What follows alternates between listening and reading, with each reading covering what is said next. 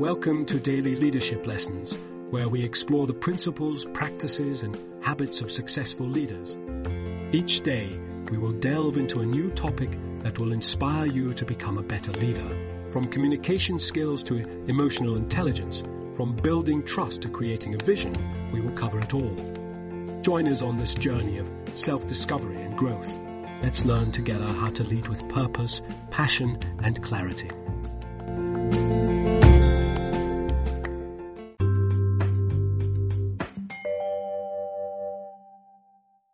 How to stop taking work so personally. Taking things personally at work is a common issue that many professionals face. While being passionate about your job and feeling a deep sense of responsibility can be positive traits, it's also easy for your work performance to become too intertwined with your self worth.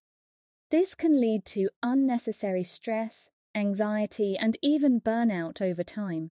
Today, we will explore how to approach work situations with greater objectivity, clarity, and emotional balance.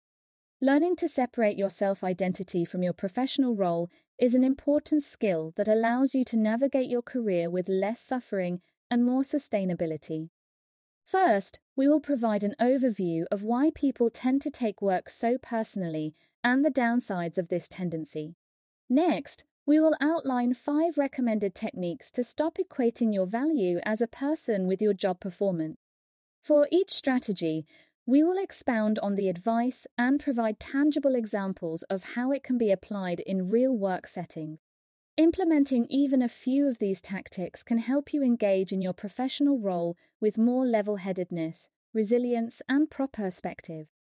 With less of your self esteem on the line in every project or interaction, you will be freed up to accomplish great things and advocate for yourself at work from a grounded place. Why we take things so personally at work. There are many reasons why it's common for people to closely associate their self worth with their careers. For starters, we spend a huge portion of our lives at work. The average American works close to eight hours per day, 40 hours per week. With that much time immersed in our professional responsibilities, our job becomes ingrained as a core part of our identity. Additionally, performance reviews, promotions, raises, and bonuses provide concrete validation of our skills and capabilities. We yearn for positive feedback from managers and recognition for jobs well done. High performers often tie their sense of achievement closely to exceeding expectations and outperforming peers. However, this excessive personalization comes at a cost. When every mistake feels like failure and each constructive criticism wounds our ego, it takes a heavy psychological toll. Defensiveness, anxiety, resentment, and sadness accumulate when our self esteem relies too heavily on external measures of success at work. This chronic stress leads to burnout and emotional exhaustion over time. Meanwhile, Companies suffer from lower creativity, innovation, and collaboration when employees are mired in constant self judgment rather than focused on shared organizational goals. Fortunately, with intention and practice, there are ways to gain more separation between your personal value and your professional endeavors. How to stop taking work so personally. 1. Adopt a growth mindset. The first technique is to cultivate a growth mindset about your abilities. People with fixed mindsets believe talents and intelligence cannot be improved. You either have them or you don't. Conversely, a growth mindset recognizes that even our deeply ingrained traits and capabilities can be developed incrementally over time through effort. With a fixed mindset, we harshly criticize each failure as a personal shortcoming. With a growth mindset, we are resilient in the face of challenges, viewing them as opportunities for growth. Setbacks become constructive feedback to learn from rather than data points about your self worth. For example, let's say you gave an important presentation at work that did not go as well as hoped. Your manager provided feedback that your delivery seemed under rehearsed and your slides were text heavy. With a fixed mindset, you would berate yourself I'm such a bad public speaker. I'm doomed to fail. With a growth mindset, you tell yourself, I have room to improve my presentation skills and just need to put in more preparation time. 2. Separate your emotions from your actions. Another powerful technique is to build the skill of separating your emotions from your actions. Human beings are wired to closely tie feelings to behavior, but this instinct can be overridden with conscious practice. Start to notice when criticism or failure triggers difficult emotions like anger, anxiety, defensiveness, or dejection. Then, make an intentional choice to pause before reacting. Say to yourself, I am feeling X emotion, but I do not need to act from that place.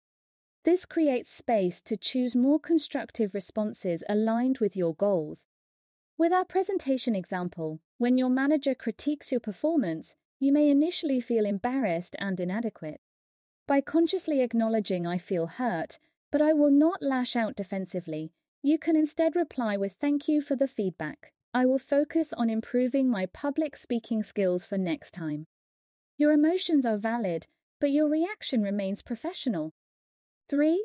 Reframe personalization as commitment. Also consider reframing the tendency to personalize work as a reflection of commitment, passion, or investment, as opposed to a sense of self worth. The goal is not to be detached from your job, but to shape personalization into a healthy form. Ask yourself Is my dedication to high performance coming from care and concern versus fear and self judgment? For instance, you may desperately want a project to succeed because you know it will help the company and set your team up for future wins. This form of personal investment is positive.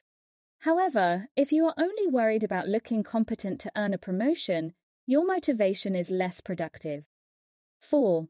Strengthen your sense of self worth.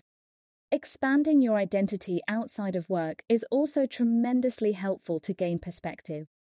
Strengthening community ties and nurturing personal passions bolsters your self confidence from non work sources. Make time for hobbies that have nothing to do with your job. Set meaningful goals in other areas like physical fitness, travel, or learning a new skill. Cultivate relationships with people who know you in other contexts besides professional this diversifies your sense of purpose beyond career achievements. 5. Practice mindfulness. Finally, mindfulness meditation helps separate fleeting emotions from your core identity. By repeatedly bringing your focus to the present moment in a non judgmental way, you train your mind to observe feelings without attaching excessive meaning to them. This builds the observer self that can watch your perfectionistic inner critic fuel performance anxiety without identifying with its narrative. Mindfulness has been proven to reduce reactivity, lower stress, and boost emotional intelligence, all crucial capacities to navigate work with less personalization. Conclusion Taking things too personally at work is common, stemming from desires for achievement and external validation. But self worth that rests too heavily on professional success comes at a detrimental psychological cost over time. Fortunately, strategies like adopting a growth mindset, separating emotions from actions, broadening your identity outside of work, and practicing mindfulness can help. Implementing even a few of these techniques promises greater clarity, resilience, and fulfillment in your career journey.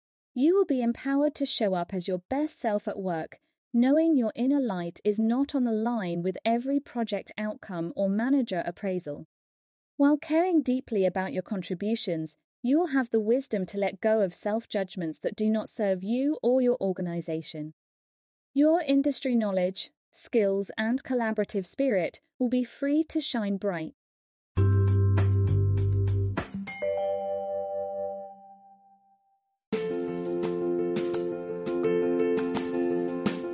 Thanks for joining us for this episode of Daily Leadership Lessons. Please share with your colleagues and friends, and please join us again for our next daily leadership lesson. We wish you a productive, effective, and fulfilling day